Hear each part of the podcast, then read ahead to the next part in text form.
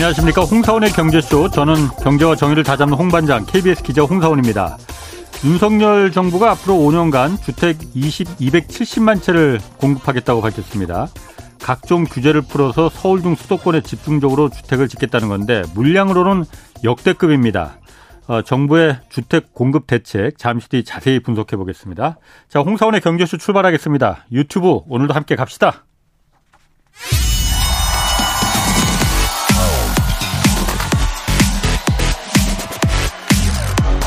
대한민국 경제 오디션 내가 경제스타 K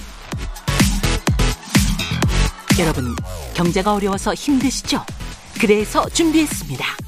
대한민국 경제 오디션 내가 경제스타 K 힘든 경제 상황을 이겨낸 감동 스토리 우리 가정의 특별한 경제 교육법 슬기로운 투자 아이디어 경제와 관련된 이야기라면 모두 모두 환영합니다.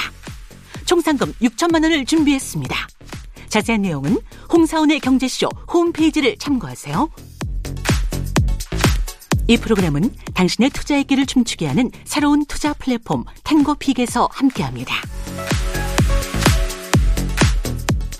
네, 지금 들으신 대로 총 상금 6천만 원 걸린 내가 경제스타 K 12월 어, 9일까지 사연 받고 있습니다. 대상 2천만 원, 최우수상 4명에게 500만 원, 또 매달 월장원 40명에게 각각 50만 원씩 상금 주어집니다.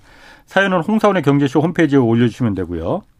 자, 오늘 경제쇼 어, 윤석열 정부 첫 부동산 공급 대책 전문가 두 분 모시고 좀 자세히 분석해 보겠습니다.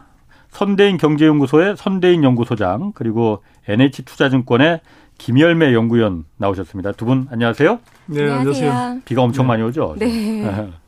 자, 앞으로 먼저 그 5년간이에요. 5년간 270만 채. 그러니까 아 전국에 270만 채고 서울에 50만 가구입니다. 이 첫 번째 부동산 대책인데 두 분 일단 가장 눈에 띄는 그 이 대책 그 특징이라고 보면 뭐로 보셨는지 먼저 선 소장님 먼저. 저는 제가 볼 때는 네. 사실은 제가 웃으면서 시작하면 안 되는데 약간 어. 넌센스 같은 대책이라는 아. 생각이 좀 들어요. 아, 그래서 웃으신 제가, 거예요? 예, 제가 어. 보는 예. 그 입장에서는 어, 떤 부분이 그렇게 웃 기셨는지. 사실은 이게 예. 계속 우리가 주택 예. 공급 부족 때문에 집값이 올랐다라고 예. 자꾸 이제 언론에서 떠들고 그렇지. 이야기를 해서 그런데 예. 실제로는 그 이제 굉장히 오래 지속된 저금리와 예. 가행 유동성 이 영향이 굉장히 컸거든요. 예. 그리고 어 분양, 착공, 예. 뭐 입주 기준 어떤 기준으로 봐도 그 이른바 수도권 주택 가격 음. 하락기였던 2014년까지 사실 그때 공급 물량이 더 적었고요. 예. 예. 당연히 주택 시장 어. 호황기였던 2015년, 16년 이후에 예. 주택 공급이 훨씬 더 많이 늘어났거든요. 예. 예 상대적으로. 어. 어. 그래서 이미 이제 이른바 뭐 인플레가 오면서 예. 또 금리가 뜀박질하고 있는 이 예. 시기에 그나마 이제 저금리 시대에 투기적 가수요가 일어났던 것이 이제 예. 다 가라앉고 있는 상황에서 예. 이제 기존의 어떤 어, 어. 뭐 어떤 잘못된 인식이라고 저는 생각하는데 음. 그 인식에 기반해서 과거보다 훨씬 더 많은 공급을 하겠다. 음. 저는 좀 시장을 완전히 지금 상황을 잘못 인식하고 있는 가운데 나온 대책 아닌가 이런 생각이 음. 좀 들죠. 김열매 연구는 예. 어, 이번 공급 대책은 일단 5년간 270만 호가 네. 어, 인허가 기준이라는 거를 분명히 밝혔고요. 짓겠다는 게 아니고. 그렇죠. 인허가 어. 기준으로 270만 호다. 그리고 네. 어, 올해를 포함해서 네. 전 정부 5년간 253만 호가 인허가 물량이다. 예. 그러니까 사실상 인허가 기준으로 늘어나는 거는 17만 호 늘어나는 수준이라서요. 뭐 엄청 아 13만 호, 257만에서 어. 270만 호니까 네. 인허가 기준으로 엄청난 양이다 이렇게 보기는 어. 좀 어려울 것 같고요. 인허가 기준 인허가 내준다고 해서 그게 다 아파트로 올라가는 건 아니죠? 그렇죠. 왜냐면은 어. 지금 최근 5년간 257만 호인데 네. 올해 포함해서 네. 그렇다고 해서 지금 물량이 넘친다 이거는 아니잖아요. 그렇지. 예. 그래서 이, 이 부분은 인허가 음. 중, 그 기준으로 네. 정책을 수립했다라고 발표한 거가 네. 사실이다. 저는 그렇게 받아들여지고요. 네. 그러면서 저는 조금 소장님하고 약간은 다르게 보는 것이요. 네. 여기서 이제 원희룡 국토부 장관이 기자회견에서 뭐라고 얘기했냐면 음. 최근에 주택 가격 하락세가 예. 나타나고 있는데 주택 가격 하락기에 공급을 축소하게 될 경우에 예. 상승기에 과도한 상승이 나타나는 것을 경험했기 때문에 예. 지금 하락한다고 해서 공급을 축소해서는 안 된다는 음. 방침을 가져간다. 예. 저는 그 부분은 상당히 네. 장기적으로 봤을 때 긍정적인 주택 정책이 아닌가. 가격이 음. 하락한다고 해서 공급이 예. 필요 없다 이런 아. 정책은 아니다. 라는 점이 좀 의미가 있다고 봤고요. 네. 그리고 이제 과거 5년 대비해서 수도권의 인허가를 조금 더 집중적으로 하겠다. 예. 그래서 지방의 인허가 계획을 약간 축소하고 예. 수도권을 늘린 점도 어, 정부의 정책의 의지를 보여준 측면에서는 좀 긍정적이라고 보는데요. 예. 반면에 이제 이런 건 있죠. 이 정책이 당장 그럼 공급 효과가 있느냐? 예. 이거는 이 정부만의 문제가 아니라 예. 뭐 지금 계속해서 이어지고 있는 인허가 난다고 해서 바로 그렇지. 집 지어지는 거 아니니까요. 네, 그거는 뭐 어느 정도 아파트를 뭐 빵 만들듯이 그렇게 찍어내는 건 아니니까. 안 되는 거죠. 근데 제가 네. 그 김영곤님 한 가지만 좀 그 아까 선 소장님도 말씀하셨듯이 네. 제가 궁금합니다. 그러니까 음. 왜냐하면 작년까지도 계속 그 집값 올라가는 게 주택 공급 부족해서라고 언론이고 정치권이고 모두 다 그렇게 얘기했잖아요. 물론 그렇게 얘기 안 하는 분들도 있지만은 근데 지금 왜 떨어지고 있어요? 대전제가 유동성이 네. 충분했던 것, 그러니까 저금리의 유동성 홍수였다라는 거는 사실은 근간에 깔려 있는 가장 큰 전제였고 그 얘기 안 했는 그 얘기 그거보다도 주택 공급이 없기 때문에라고 다들 말했었는데. 근데 이제 아. 금리가 같은 레벨에서 같은 아. 방향으로 움직일 때는 똑같은 예. 거는 보통 변수라고 얘기를 안 하잖아요. 예, 그러니까 예. 계속 그런 일이 음. 이어지고 있다, 누적되고 있다라는 상황이었기 때문에. 예. 뭐 방송에서나 어. 짧은 보고서에서는 빼먹은 부분이 있을 수 있겠지만 네. 대부분 생각하기로 저금리의 유동성을 부정하는 네. 사람은 없었을 거예요. 제로금리 가까이 갈 때. 근데 이제 금리가 바뀐 게 제일 크고요. 네. 그런데 그럼 공급 부족은 원인이 아니었냐? 예. 원인이 어느 정도는 있다고 봅니다. 왜냐하면 예. 상승기를 꺾는 것은 지금 제일 큰 금리가 예. 이걸 꺾은 건데요. 예. 어, 공급 부족이라는 음. 얘기가 나온 거는 상승 국면에서 물량이 늘어나지 않는 걸 보면서 점점 더 사람들이 장기적으로 집이 모자란다라는 심리적인 부담감이 더 생기고 있는 건 분명히 맞았거든요. 그래서 공급 얘기는 좀 장기적인 얘기라고 뭐 볼수 있을 것 아, 이거 본론 주제에 들어가기 전에 이 얘기로 길어지면 안 되는데 네. 제가 봤을 때 제가 이 경제수를 쭉 한 2년 가까이 지금 진행했잖아요. 그러니까 부동산 문제도 많이 했는데 집값이 이제 이렇게 그 계속 올라가다가 팍 꺾이기 시작한 게 작년 하반기 말부터였거든요. 네. 그때는 금리 아니었었어요. 금리 그때는 금리 올린다는 얘기도 아니었었고 네. 대출 규제를 하면서부터 맞습니다. 확 식어버렸거든요. 네. 주택 공급은 그때도 없었고 물론 금리도 안 올랐었고 유동성을 갖다 확 줄여버리니까는 그쵸. 집값이 확 떨어지기 시작한 건데 제가 그래서 궁금한 게 그거예요. 그때 주택 공급 막 이렇게 부족하다고 막 그 난리를 쳤던 게 혹시 언론이나 정치권이나 다른 의도가 있었던 건 아닌가? 글쎄요, 저는 그 의도는 의도라기보다는 제가 보기에는 네. 그냥 이제 일종의 그 업계에 예. 그러니까 뭐 이게 꼭 경제학에 국한된 표현은 아니지만 예. 이른바 인지포획이라는 표현이 있어요. 그러니까, 인지포획. 그러니까 아. 이 생각의 방향이라든지 아. 이런 것들이 이제 다 어느 한쪽으로 사로잡힌다. 예. 이런 식으로 이제 볼수 아. 있을 텐데 한국은 이제 건설 산업의 비중이 이제 굉장히 큰 예. 나라고요. 예. 그러다 보니 이 건설을 경기 부양의 수단으로 쓰거나 또 한편으로는 이제 뭐 주택 공급을 한다고 할때 음. 부동산 대책 이런 것들도 사실은 제가 보기에는 부동산 대책이라는 것이 주택 공급만으로 해결되는 문제가 아닌데도 불구하고 예. 다 이제 지금 주택 공급 위주로 지금 사고가 예. 가잖아요. 음. 그 국토교통부도 이제 어떤 식으로 공급을 하느냐 마느냐 또 그리고 그래서 이제 건설업계가 그동안 요구해온 음. 대로 늘 이제 공급은 부족하고 예. 그래서 예. 집값이 오르는 게 예. 예, 정상이고 그래서 공, 집값은 계속 오르지만 예, 공급은 계속 더 해야 된다라는 음. 이제 그런 인식들 알겠습니다. 뭐 제가 보기엔 아. 이데올로기 아. 예, 이런 것들을 계속 만들어 온 거죠. 뭐 이거 뭐 별로 그렇게 중요한 얘기 아니니까 그냥 제가 그냥 궁금해서 네. 그 물어본 거니까 본론으로 그냥 네. 들어가시죠. 자, 그 이번에 원희룡 장관이 발표한 거 어쨌든 그 윤석열 대통령이 이제 취임하면서부터도 공약으로도 계속 내놓았던 거고 지난 정부에서는 공공이 주도해서 공공이 주인이 돼 주도해서 짓겠다는 거였잖아요. 그런데 이번에는 확실하게 음. 원희룡 장관도 민간이 주도해서 하겠다라고 했어요. 근데 제가 궁금한 게 민간이 지금 들어가려면은 민간은 절대 돈이 안 되면 안 들어가거든요. 돈 안 되면 절대 안 들어갑니다. 그렇죠. 현대건설이 대우건설이 왜 들어가겠습니까? 돈 안 되는데. 네. 근데 지금 부동산이 하락기잖아요. 이 270만 호든 뭐 300만 호든 이게 가능하겠네. 민간이 들어가겠느냐. 어떻습니까? 어, 일단은 250만 호, 270만 호 이 숫자가요. 기존 예. 정부에서 마련한 한 200만 호를 근간으로 하고 있는 거고요. 예. 공공 재개발 기존에 추진하던 거를 중단해라 이런 얘기는 아니지 않습니까? 그 중에서 갈 수 있는 거는 가되 예. 어, 같은 방식으로 하는데 주도하는 어, 시행자가 LH공사나 공공이 음. 반드시 할 필요가 없고 예. 유사한 방식의 인센티브를 민간에서도 하고 싶으면 해라라는 예. 정책이에요. 그래서 예. 말씀하신 것처럼 지금 주택 시장이 좋지 않으면 음. 공공 주도도 그렇게 쉬운 것은 아니고 음. 민간 주도도 그렇게 쉬운 것은 아닌 것은 분명히 맞습니다. 하지만 음. 지금 지금까지 주택 공급이 부족하다라고 하는 그 핵심에는 서울이 있었지 않습니까? 예.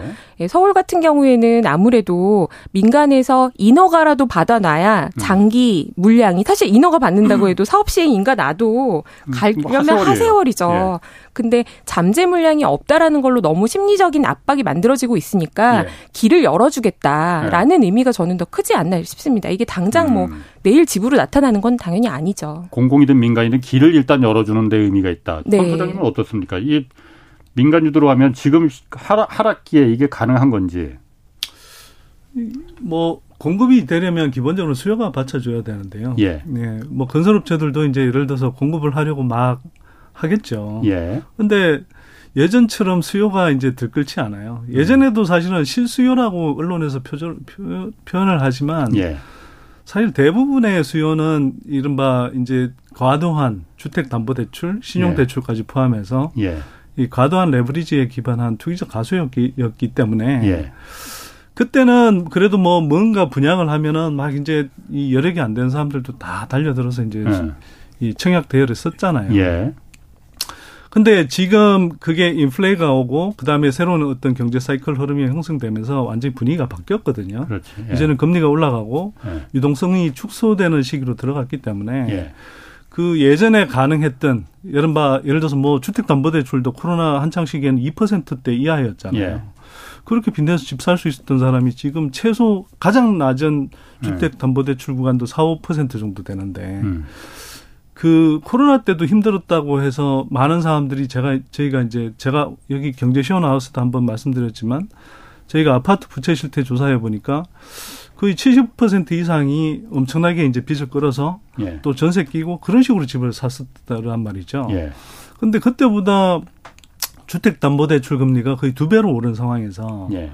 더구나 집값 상승에 대한 기대감이 굉장히 많이 사라진 상태에서 음. 그런 수요가 있을까?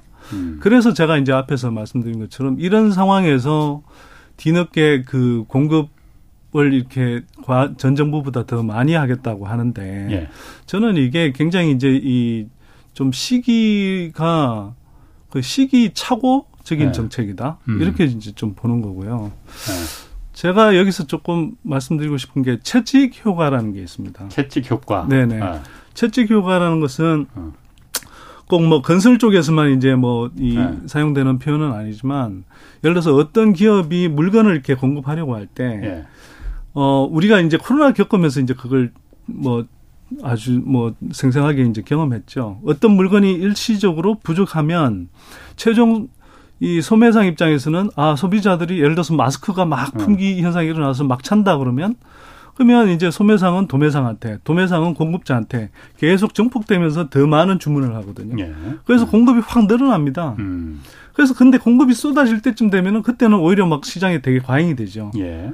그래서 이게 사실은 건설은 기본적으로 공급하는 이게 기간이 굉장히 길기 때문에 예. 이런 채찍 효과의 진폭이 굉장히 크게 일어나거든요. 음. 음. 그래서 제가 보기에는 어 오히려 지금 시기에는 정부가 예. 그 기존의 그, 그, 주택 공급 정책을 펼쳤던 것도 예. 달라진 주택 시장 상황을 냉철하게 보면서 예. 공급 속도를 오히려 조절해야 되는 게 저는 정상이라고 생각하는데 공급을 이렇게 이제 대폭 늘리겠다라고 하니 제가 그런 면에서는 지금 사, 상황을 굉장히 오판하고 있다 이런 생각이 들고요. 근데 한편으로는 저는 뭐 이렇게라도 공급을 늘려서 예, 그동안 이제 워낙 높았던 집값이 예. 추가로 더 하락한다고 하면 예. 굳이 뭐 나쁘다고 생각하지는 않습니다. 예. 열심히 공급 예. 뭐 하는 방안 자체는 예. 뭐 좋다고 생각하고요. 예. 그 그럼 말씀하신 대로 지금 인허가 물량이잖아요. 그러니까 다 짓겠다는 건 아니고 그러니까 지금 짓는 거는 민간이 주도하겠다고 했으니까는 수익이 나면 그때 가서 민간이 건설사들이 짓든 뭐 주, 주, 주택 조합이 새로 시행을 하더라도 일단 인허가부터 해서 출발점을 갖다가 먼저 이 끊어주겠다는 거잖아요. 그런데 지금 말씀하신 대로 부동산이 지금 하락기인데 어 짓는 거 아니고 인허가라 하더라도 지금 시장에서는 그렇게 반응하고 있다고 해요. 집값이 더 떨어진 걸 가속화시키는 거 아니냐. 물론 떨어지는 게 가속화되면 좋은 분들도 많이 있습니다. 그게 뭐 꼭 나쁘다고 말할 수는 없는 걸 텐데 어떻습니까 그런 부분?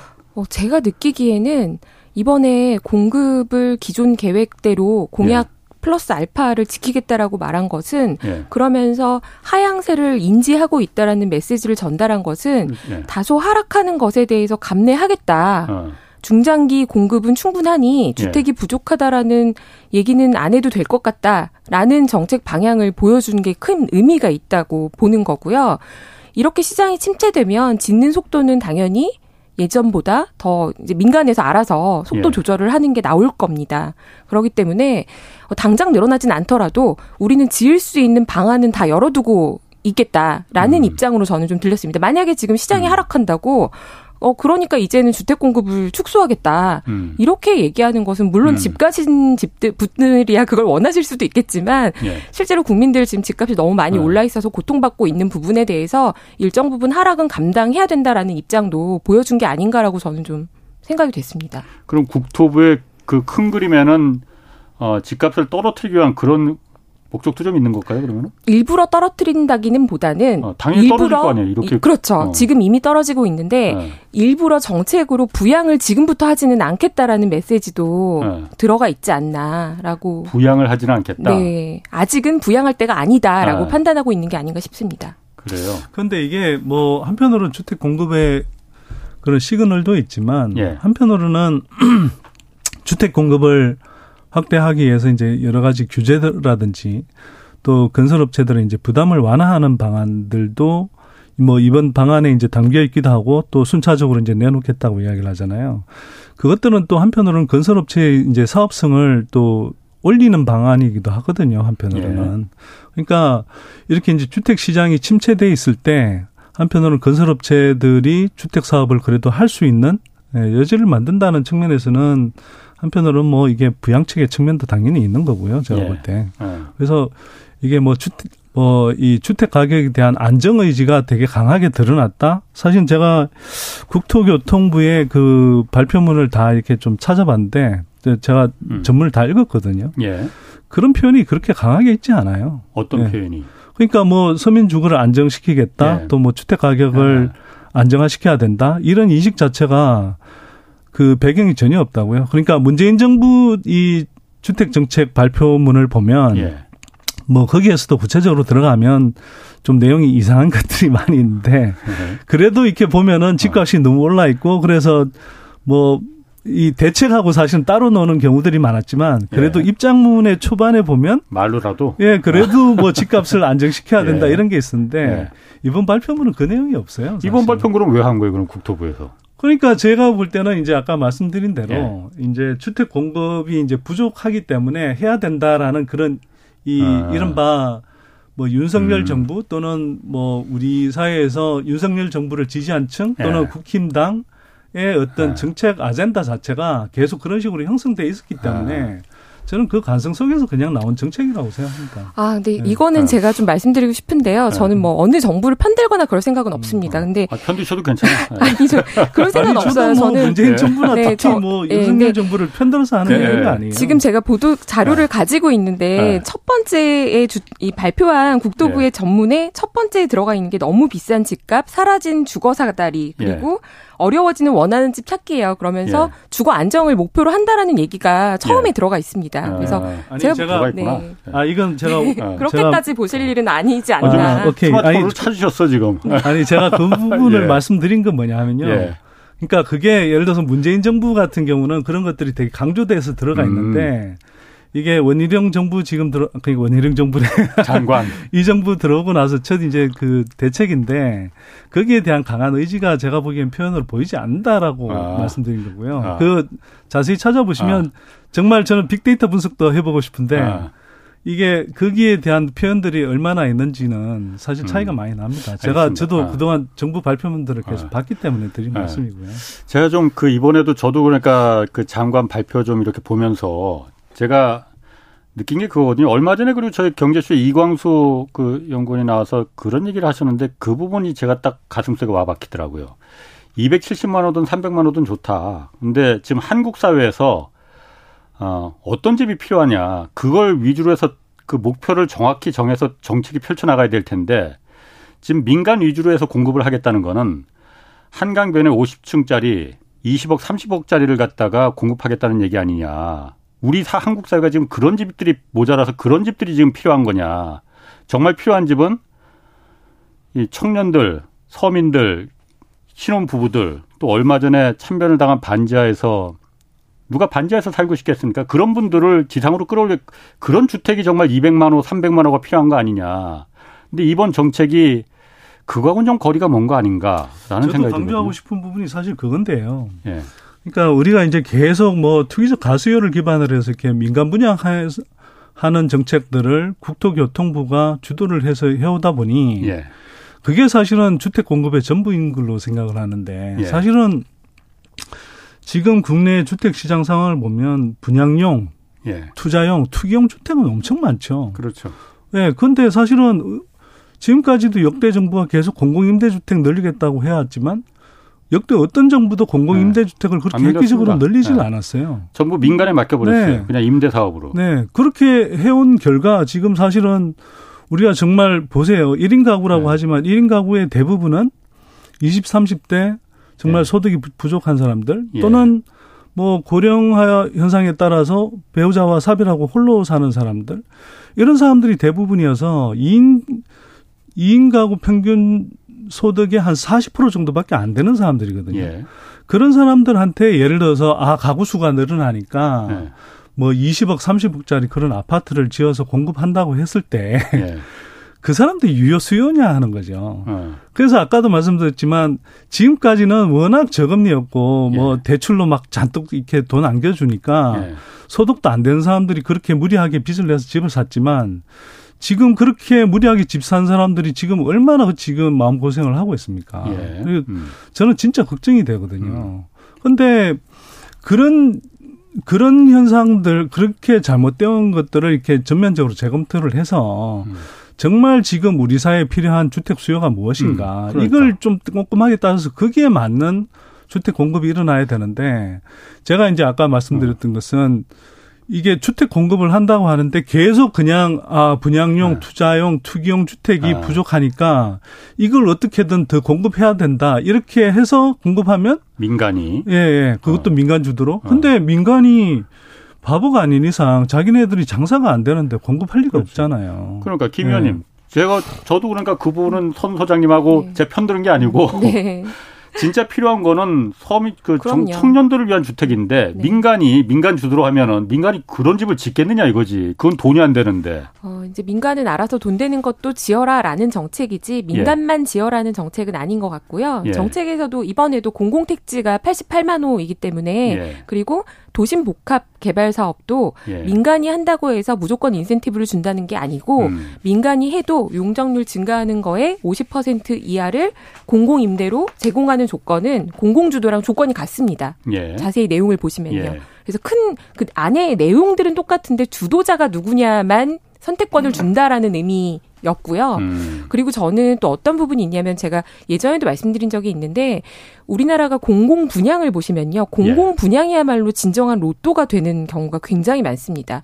공공 임대주택이 왜 이렇게 없냐? 예. 안 지어서가 아니라 짓고 나서 공공 분양을 해버려요. 예. 음. 그러면 국가가 할 수 있는 체력의 그 재고의 한계가 있는데 재고가 축적이 안 되고 음. 계속해서 누군가에게는 로또로만 돌아가고 있다는 거죠. 그렇다면 공공 분양을 받는 사람들이 공공 임대에 있는 사람들보다 음. 더 먼저 보호해야 되는 대상이냐라고 생각하면 예. 그 부분은 조금 정책적으로 바꿀 필요가 있지 않나. 음. 공공 임대료 꾸준히 가져가는 게 사실은 좀 중요한 정책이다라고 저는 봅니다. 근데 음. 여기에는 사실 어떻게 보면 발언권이 있는 사람들의 영역이 아닌 정말로 소외된 계층이다 보니까 공공 분양을 더 오히려 음. 중산층 대상으로 확대하는 음. 정책들만 더 네. 관심이 많은 게 아닌가라는 안타까움이 좀 있습니다.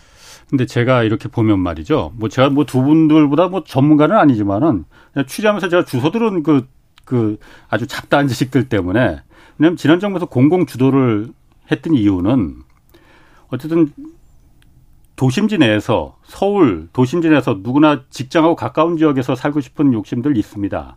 근데 그거는 지금 민간 재건축이나 재개발로 하면은 민간의 주택조합 그리고 민간의 건설사, 시공사가 민간끼리 해서 최대한 분양가 일반 분양가를 끌어올리잖아요.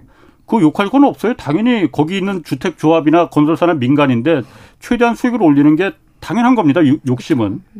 그걸 막아, 막기 위해서 과도한 분양가를 막기 위해서 공공을 공공이 시행을 하라고 한 거거든요. 왜냐하면 공공이 시행을 하면은 건설은 뭐 대우건설이든 현대건설이든 들어와서 똑같은 뭐 아파트 뭐 푸르지오나 자이 짓더라도 일반 분양가를 민간이 하던 것처럼 그렇게 과도하게 올리겠느냐 아닐 거라는 거거든요. 그래서 인센티브를 그렇게 주는 대, 그 음. 크게 주는 대신에 용적률 같은 대신 분양가를 공공이 적당 적당하게 너무 불로소득이 크지 않게 정하자라는 취지였거든요.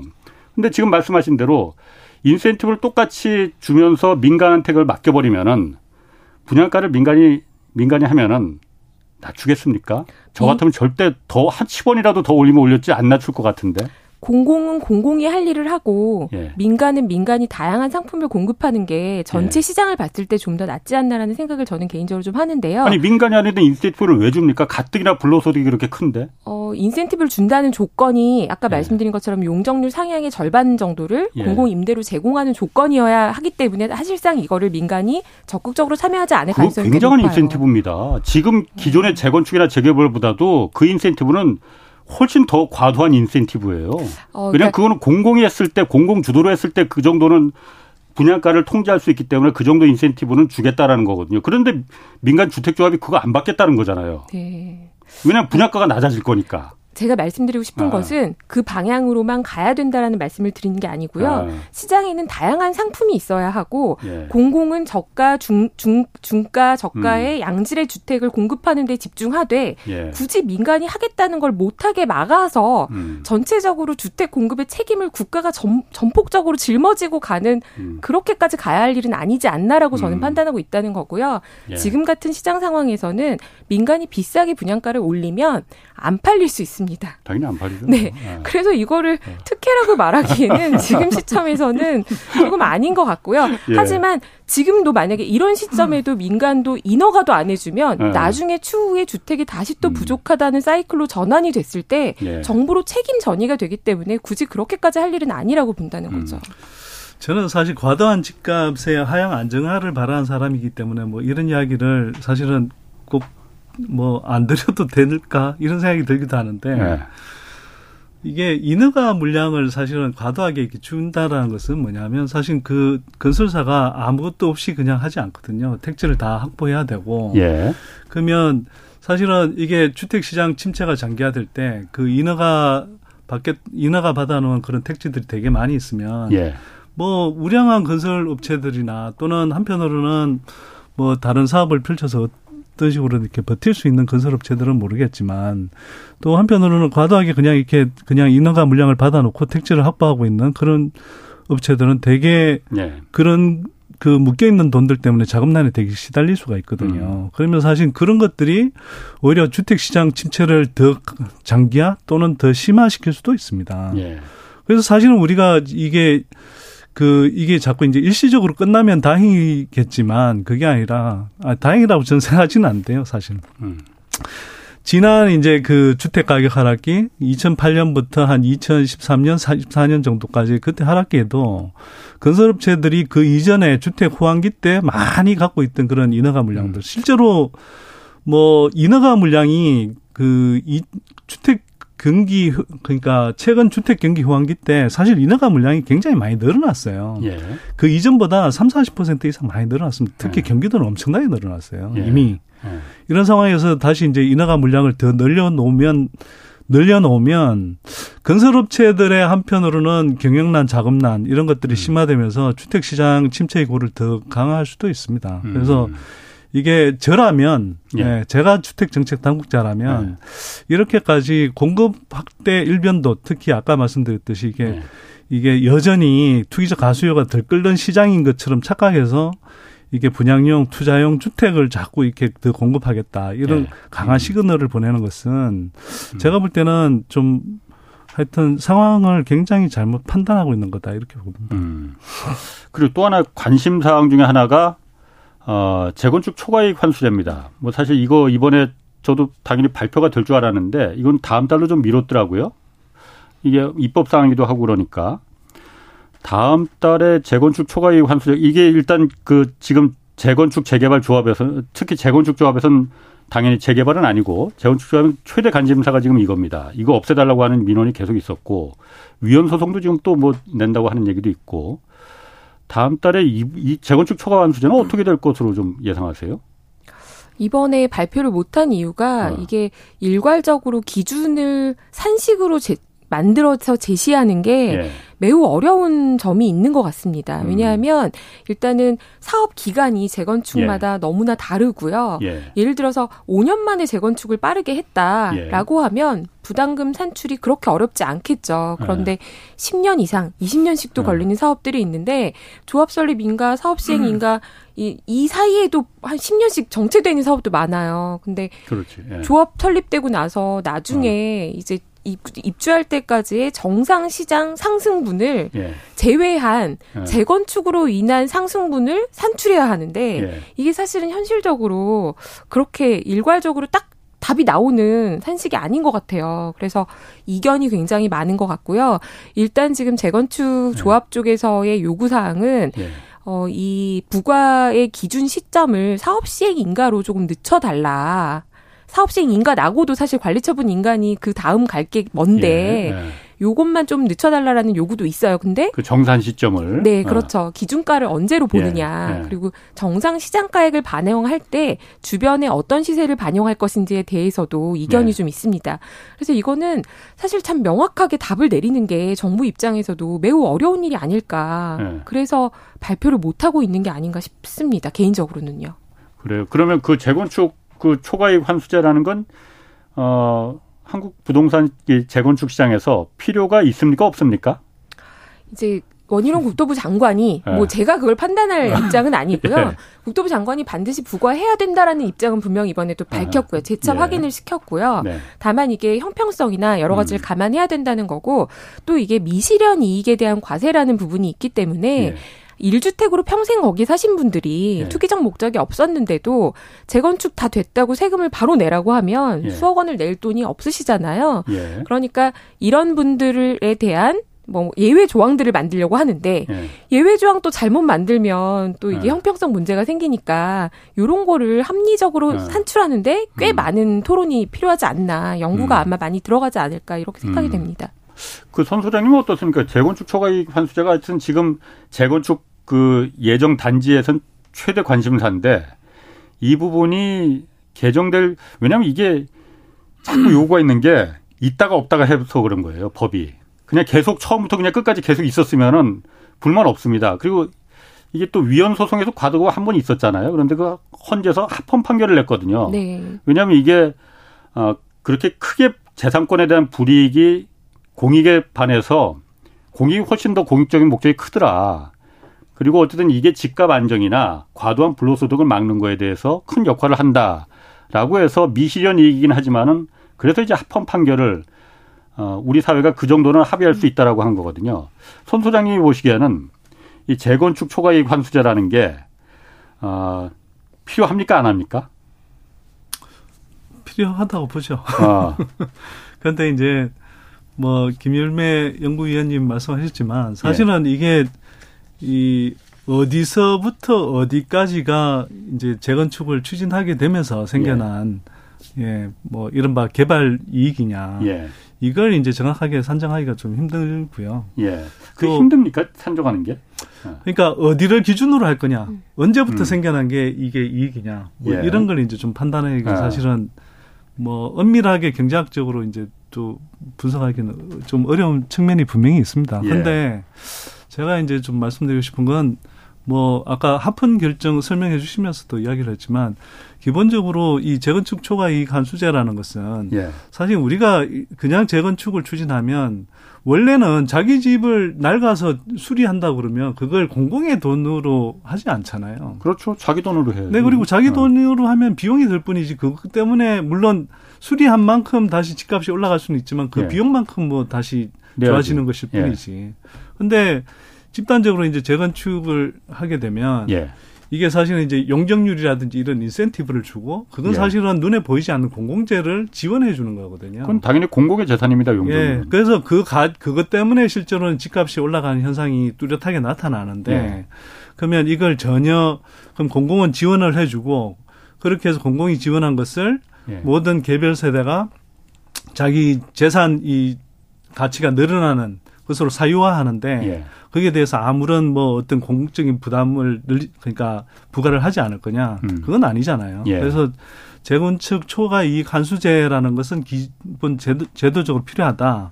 그런데 그걸 엄밀하게 계산하기는 힘들다. 그렇기 때문에 그냥 우리가 정책적으로 한번 음. 어느 정도 이렇게 딱 안을 마련했으면 저는 그걸 자꾸 흔들지 말고 예. 가능하면 좀 일관되게 그냥 가, 가져가자. 음. 네, 큰 틀은. 음. 이런 식으로 해야 되는데 이게 지금 정권이 바뀔 때마다 또는 시장 상황이 바뀔 때마다 계속 흔들어 버린단 말이죠. 예. 그러니까 사람들이 그때 그때 이해관계에 따라서 자꾸 이제 이걸 뭐 줄여달라, 없애달라 예. 이런 식의 요구들을 자꾸 하는 거고요. 저는 이게 어떤 정부가 됐든 재건축 초과 이익 환수제 자체가 그 제도가 취지상 필요하다고 한다면 일정한 틀은 계속 좀 유지해가는 게 맞지 않나 이렇게 생각합니다. 근데 이게 음. 이제 2006년에 처음 나왔다가 이렇게까지 예. 제대로 부과를 못하고 왔던 중간 배경에는 예. 국민들의 저항도 있었지만 사실은 더 큰 것이 집값 하락이었거든요. 예. 하락하면 초과 그렇지. 이익이 없습니다. 예. 그리고 이제 하락하면 재건축도 안 하죠. 네, 그래, 어. 그래서 이게 재건축 초과 이익으로 그런 분담금을 냈다가 예. 나중에 시장이 정상적으로 하락하는 하락분에 대해서는 누가 보상해 주는 건 아니지 않습니까? 예. 그래서 이런 부분이 음. 재건축만 딱딱 타겟으로 해서 재건축 초과익 분담이라는 것에 저항이 있는 것 같고요. 네. 재개발은 또 안 내거든요. 공익적 그렇죠. 성격이 있다고 봐서요. 예. 그런데 사실은 요즘에 재개발은 그럼 투기가 없고 예. 재건축만 투기냐 예. 이렇게 보기는 조금 어렵고요. 예. 개발 분담금이라던가 사회적 기반 시설이 좋아지는 것에 대한 분담 형식에 대해서는 예. 일정 부분 과세가 저도 필요하다고 보는데 예. 기준 설정이 그렇게 녹록한 것은 아니다. 이제 재건축만 타겟팅하기 때문에 그 그들 주민들이 굉장히 저항이 있는 게 아닌가라고 음. 생각이 좀 됩니다. 근데 사실 기술적으로는요. 음. 예. 예를 들면 이게 미실현 이익 상태에서 이제 이렇게 부과하는 것이기 때문에 예. 나중에 집값이 떨어지면 어떻게 되냐. 어, 사실 그때 그냥 기술적으로는 만약 그게 집값이 떨어져서 떨어진 상태에서 음. 예를 들어 최종적으로 사업이 완료된다라고 예. 확정이 되면 그만큼 또 이게 정부가 환원을 해주면 됩니다. 사실은 그건 기술적으로 어려운 문제는 아니고요. 근데 그걸 음. 그걸 그렇게 하면 되는 것인데 어 그것 때문에 그런 기술적인 문제 때문에 이 제도 자체가 자꾸 이런 식으로 흔들려서는 안 된다고 저는 보는 거죠. 그러니까 그러니까 환원을 해주는 건 매우 그는 사실 그 어려운 문제일 것 같아요. 그러니까 예를 들어서 네. 내가 재건축을 해서 부담금을 갖다가 그 예를 들어서 1억을 냈어. 근데 나중에 한 5년 지나서 내가 팔려고 보니까는 집값이 떨어졌어. 부동산 아니요, 그거는 5년 지나서는 아니죠. 왜냐하면 네. 이건 사업이 완료된 상태 시점을 네. 기준으로 그러니까 그때 그래서 어쨌든 내가 1억을 네. 그럼 부담금을 냈다는 말이에요. 이미 음, 음. 그래서 냈는데 한참 제가 살고 한 5년 살고 났더니 이제 이사를 가려고 집을 팔려고 했더니 집값이 떨어졌어. 그러면은 1억을 다시 정부에서 받을 수는 없는 거 아니에요. 아니 그러니까 그런 제도는 지금 없지만. 네. 그런 제도를 만들어서 사실은 그런 문제들은 해결할 수 있다라는 이야기고요. 어. 제가 이제 드린 말씀. 예. 근데 실제로는 현실적으로 재건축 초과 이 그러니까 이 음. 이걸 이 제도를 시행하는 한에 있어서는 예. 대부분 실제로 발생하는 그런 이익에 비해서 상당히 낮습니다 대체로. 그러니까 그, 그 부담금이 수준이 예. 물론 그렇죠. 절반 최대 절반만 예. 부과하는 거니까. 예. 그래서 이게. 실제로는 실제로는 뭐 집값이 웬만큼 떨어져서는 예. 그 이게 재건축 사업을 한그 예, 예. 주체 그 조합원이 손해를 볼 가능성은 사실 저는 거의 없다고 봅니다. 음. 지금까지 주택 시장 흐름을 보면요. 이런 모든 일들이 어쩌면 한국의 부동산이 너무나 다이나믹하게 움직여서 이런 음. 제도의 혼선이 계속 발생할 수밖에 없는 게 아닌가 이런 생각도 좀 들어요. 그러니까 네. 제가 봤을 때는 아까 말씀하셨듯이 재개발 사업은 우리나라 법상 행정법상 공공사업으로 규정돼 있습니다. 네. 왜냐하면은 거기 아까 말씀하신 용적률 혜택을 주는 거, 공공의 재산인 용적률 혜택을 주는 거, 그리고 또 재개발 조합장이나 조합에는 행정법인으로서 굉장히 막대한 권한을 그렇죠. 강제 수용권을 주거든요. 한 사람이나 한두 사람 반대하면 그냥 현금 창사에서 내쫓을 수 있는 이건 공산국가에서도 주지 않는 그런. 권리를 줍니다. 네. 그렇기 때문에 이건 공공사업이다. 왜냐? 도시를 건강하고 합리적으로 만들라는 공공의 뭐 이익에 부합하기 때문인 거거든요. 재건축 똑같습니다. 그렇지만 그렇기 때문에 재건축은 그런데 지금 공공사업으로 분류가 안 돼 있거든요. 똑같이 용적률 혜택 주고 조합장을 조합에 똑같이 강제 수용권 다 주는데 재개발하고 재건축을 이렇게 구분하는 거는 이좀 맞지 않지 않느냐. 그래서 이런 그 부담금이나 이런 부분도 할수 없. 그렇기 때문에 이제 편법 일종의 편법으로 이 볼 수 있을 것 같은데 어차피 도시를 건강하고 낡은 주택, 낡은 아파트 재개발하는 거, 재건축하는 거 당연합니다. 거기서 살라는 할 수는 없죠. 그렇지만 그만한 사회가 혜택을 주기 때문에 공공의 영역으로 끌어들이는 게 맞지 않는 건가라는 생각이 들거든요.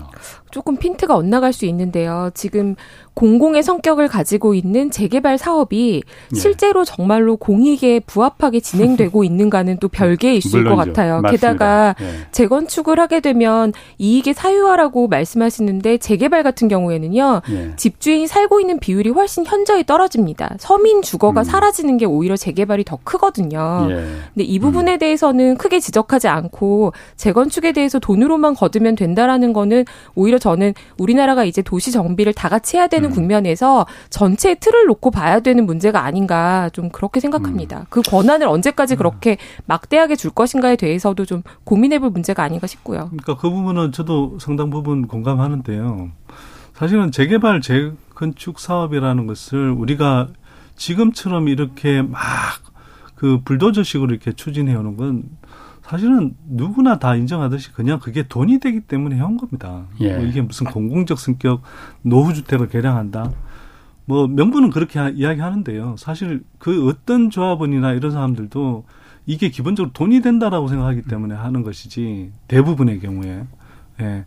그런 공공적 성격 때문에 한다라고 저는 생각하지는 않고요. 그렇죠. 그래서, 예. 실제로 현실은 투정판이 네, 됐습니다. 네, 이미. 네. 그래서 이게 좀 우리가 생각을 해봐야 되는 것은 아까도 이제 이야기하셨는데 이게 그냥 정말 이렇게 막 재개발한다 그러면 그 자체로 이제 집값이 뛰고 네. 그렇게 해서 원주민들이 거기에 살던 원주민들이 다 밀려나고 그런 것이 정말 음. 제대로 된 이게 도시 개발인가. 이것도 정말 근본적으로 좀 생각을 해봐야 된다고 생각하거든요. 이제 소득 수준이 네. 올라가고 경제가 성장하면서 좀 더 나은 좀 고가의 아파트를 원하시는 음. 분들도 분명히 사회에 있죠. 저는 거기를 음. 막는다고 해서 서민 주거가 안정이 된다라고 보지는 않는다라는 생각이 기본적으로 물론입니다. 있고요. 네. 다양성을 인정하고 우리가 재건축 재개발 카테고리로 묶을 일이 아니다. 음. 그리고 정부는 음. 서민을 서민의 주거 안정을 원한다면 꾸준히 공공 임대에 대해서 재고를 쌓아가는 게 사실은 훨씬 음. 중요한 기능이 아닌가 이렇게 봅니다. 자, 그 재건축 얘기는 이제 거기까지 하고 네. 아 시간이 그거 너무 많이 끌었네. 그 지금 집값 하락세가 지금 쭉 그 이 돌아섰잖아요. 이 하락세가 얼마나 오래 갈 건가? 단기간에 끝날 건가 아니면 다시 우상향으로 올라갈 건가 관심들 많거든요. 김영권 님은 좀 어떻게 생각하세요? 어, 사실은 뭐 미래를 시점까지 어. 예측하는 거는 시점이나 가격의 바닥이나 이런 걸 예측하는 어. 거는 인간의 영역이 사실 넘어서는 어. 일이죠. 예. 당분간은 하락세일 가능성이 꽤 높다라고 개인적인 네. 사견으로 보고 있는데요. 네, 당분간 애매한데. 어, 조금 더. 어. 어. 일단은 지금 이 가격 하락의 모든 자산 가격, 그러니까 예. 주식이나 채권이나 부동산이 순차적으로 다 같이 가격 하락이 나타난 트리거가 사실 금리 인상이었고 예. 유동성 긴축이었기 때문에 예. 이게 진행되는 과정에서는 예. 모든 자산 가격이 당분간은 더 예. 영향을 받을 것이다 이렇게 예. 봅니다. 그런데 지금 미국의 연준이 내년 음. 연말, 올해 연말까지는 어느 정도 올릴지 우리가 음. 대충 예상을 하지만. 내년 연말까지 어느 강도로 계속 금리를 올릴지는 저희는 아직은 모르는 단계라고 봐요. 내년에 뭐 내린다는 얘기도 지금 나, 뭐 나오니까 뭐. 시장은 내릴 거라는 기대를 조금 채권 시장에서 예. 반영하고 있는 것 같아요. 예. 그런데 진짜 내릴지 아니면 예. 물가가 안 잡혀서 내년에 또 예. 올릴지 저희는 아직은 모르거든요. 예. 그래서 일단은 하락 기조로 부동산이 돌아섰는데 예. 이 대외 경제 매크로가 안정되기 전까지는 당분간 음. 하방 압력을 꽤 받을 거다. 이렇게 보고 있는 거죠. 금리가 결정한다. 당분간은 아. 그렇습니다. 선 소장님은 네. 어떻게 생각하십니까? 그 한국의 주택 시장 사이클을 보면은 보통 한 7, 8년 정도 오르고 예. 5, 6년 정도 하락해요. 아. 그래서 이번에도 저는 한 5, 6년 정도는 하락할 공산이 크다. 이렇게 꽤 기네요. 네. 그러면 금리가 다시 내려간다 하더라도 혹시 금리가 내려가더라도 네. 예를 들면 네. 뭐 초저금리 수준으로 다시 돌아가는 일이 생긴다. 음. 그러면 뭐 상황은 다시 좀 달라질 수는 예. 있겠지만 예. 아. 그게 아니라 지금 이제 제가 보기에는 좀 새로운 경제 사이클에 들어갔거든요. 예. 그래서 이제는 과거 같은 초저금리 예. 또 과잉 유동성 예. 이건 이제 좀 다시 돌아가기 힘들다고 생각하고요. 음. 뭐 그렇게 보면 어 실제로 초저금리로 가지 않고 뭐 한미 중앙은행의 음. 기준금리가 대략 2%대 이상으로 유지될 경우에는 주택시장 하락은 상당히 오랜 기간 지속될 음. 수 있다. 물론 단기적으로는 뭐 정부의 부양책이라든지 예. 이런 저런 정책들에 의해서 뭐 단기적으로 이제 변동이 생길 수는 있는데 5, 6년간은 내리막 큰 흐름에서 내리막길일 가능성이 높다 이렇게 봅니다. 그럼 이런 우려하시는 분들 꽤 있습니다. 어, 90년대 초에 일본이 어쨌든 부동산 버블이 터지면서 오늘날의 장기 침체가 시작된 거잖아요. 한국의 부동산 시장이 왜냐하면 그 여러 가지 숫자들은 그 당시에 90년대 일본보다도 더 안 좋다 이렇게 얘기하시는 분들도 있어요. 일본과 같은 부동산 대폭락이 그 거품이 한꺼번에 터져서 대폭락이 일어나는 그럴 가능성도 있습니까? 선대인 수장님 먼저 말씀하시겠죠? 아니 왜? 아니요 제가 얘기할게요. 어, 어 이게 어, 예. 일본은요 대폭락이라는 표현보다는 예. 20년간 침체였잖아요. 예. 기간이 더 의미가 있는 것 같아요. 예. 고점에서 계속 내려가는 기간이 예. 20년이었다. 예. 어, 근데 이제 한국은요. 예. 속도가 너무 빨라지고 있는 것 같아요. 그래서 사이클이 음. 이제는 과거하고는 비교하기가 좀 어려운 사이클이 단축된다라는 느낌을 받고 있고요. 정보의 유통 속도가 스마트폰 보급률 전 세계 1위잖아요. 94% 95%? 네. 그러니까 이제 유통 속도가 빨라지다 보니까 요새는 실거래가가 찍히기도 전에 어느 부동산에서 누가 계약했다더라, 얼마 하락했다더라, 음, 음. 이 정보가 굉장히 빠르게 돌면서 예. 전 같으면 6개월, 1년에 걸쳐서 나타난 하락세가 요즘에는 몇 개월 만에 빠르게 음. 반영이 됩니다. 아. 그러면 우리가 20년 하락이라든지 대폭락을 예측하는 것이 그렇게 큰 의미가 없을 수도 있다라는 어, 생각도 어. 좀 들고요. 그래서 뭐 장기간 5년 6년 계속 하락한다 이렇게 음. 보기는 어렵고 작은 변수만 생겨도 네. 또 어느 지역에서는 호재를 반영하고 네 아. 이게 지역 간의 편차도 심해지고 아. 가격도 당분간은 좀 혼란이 지속되지 음. 않을까 싶습니다. 손 소장님은 일본처럼 될 가능성이 있습니까 없습니까 우리나라? 뭐 그 단답식으로 이렇게 여쭤보면 저도 조금 어. 곤혹스럽고요. 예.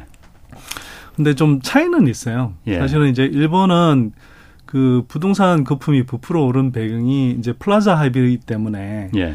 이제 엔고 현상이 인위적으로 생기면서 예. 거기에 따른 불황을 수출이 이제 막 이제 줄어들면서 생긴 이제 경기 불황을 이제 이 자산이 다 예, 키웠죠. 주택 시장 그러니까 예. 부동산 시장 예. 예. 경기를 띄우는 방식으로 예. 이제 가면서 사실 엄청난 버블이 생겼고 예. 그게 일시적으로 이제 붕괴하면서 큰 뭐 일시적으로는 폭락이 네. 왔고 또 한편으로는 장기 침체까지 이어졌는데 어 일본의 부동산 거품은 특징이 민간 그러니까 주택뿐만 아니라 예. 그 상업지, 공업지처럼 음. 기업들이 가담한 부동산 투기가 굉장히 극성을 부렸거든요. 그렇죠. 예. 그러면서 그게 이제 은행의 그 금융 시스템하고 이제 맞물리면서 예. 그게 계속 이제 부실 자산이 이제 계속 늘어나고 이 주택 가격이 하락하는 예. 아니 저 부동산 가격이 하락하면서 또 그러는 가운데 2000년대에 들어서 이제 인구 감소 효과가 음. 맞물리면서 음. 사실은 이제 이게 장기 침체로 이어진 예. 측면이 있거든요. 근데 한국은 한편으로는 다행인 것은 예.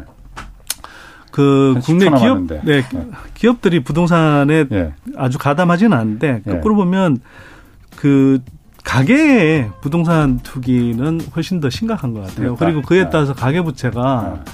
가계 부채는 일본 그 당시 일본보다 훨씬 더 가파르게 늘어나 있는 상태거든요. 거기까지 하셔야겠습니다. 오늘. 네. 자, 오늘 걱정됩니다. 네. 선대인 소장, 김열매 연구위원 두 분 고맙습니다. 감사합니다. 내일 오전 11시에 유튜브 경제쇼 플러스 올 업로드됩니다.